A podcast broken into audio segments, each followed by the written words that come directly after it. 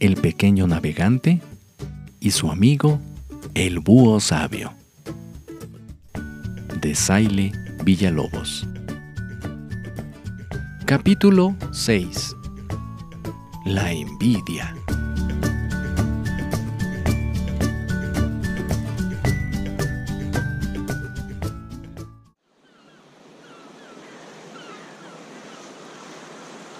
El siguiente lugar donde los navegantes desembarcan es en una costa de un aspecto gris que luce muy descuidada y sucia.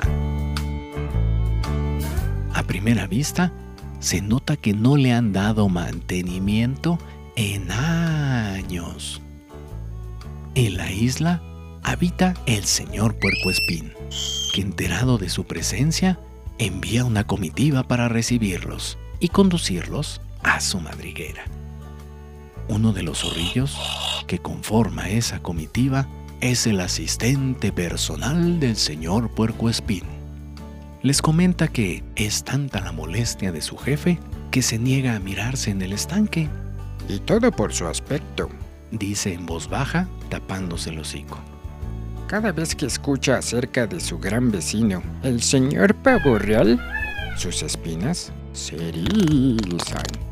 Es un soberbio, grita, y declara que no tiene ningún mérito, pues su belleza viene del cielo.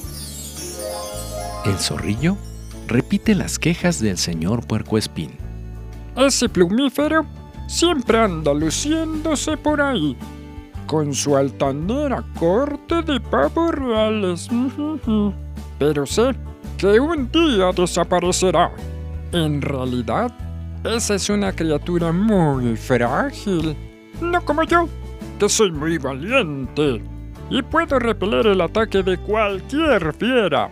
Y aunque tengo muy pocos amigos, son igual de valientes que yo. El señor Puercoespín está hablando de nosotros.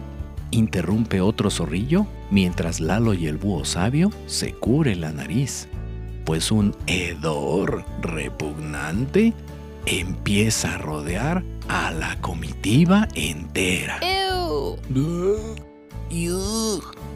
Uy, a esto se refiere. Su peste aleja a todo aquel que la huela. Uy. Dicen los navegantes en voz muy baja. Han llegado al lugar donde vive el principal habitante de la isla y no sería cortés que los oyera. ¡Blah! ¿Qué mérito tienen? Si la naturaleza les dio las mejores armas, poderosos colmillos, fuertes garras y una agilidad desmedida Además, cazan en grupo.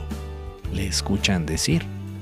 ¿Seguro oyó hablar de nuevo de la fiereza sin igual de los felinos? Aclara el asistente personal del señor Puercoespín al Lalo y al búho, que intercambian miradas confundidos. En cambio, yo me las tengo que arreglar solo. Mi única defensa son mis espinas. Sin ellas, no podría vencer a nadie. El búho sabio lo interrumpe. En realidad, lo que ve usted en los demás es el reflejo de su fea alma. Las espinas del señor Puercoespín se erizan, como cuando alguien le menciona a su vecino el pavo real. No es cierto, grita. Los otros son el problema. Yo no. Todos me odian. Mejor pregúntese por qué lo repelen de esa manera. Y debería de dar gracias por los recursos con los que cuenta.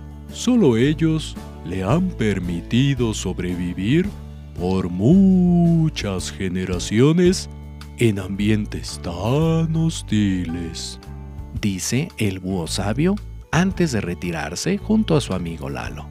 Aquí tampoco podrán conseguir ninguna herramienta.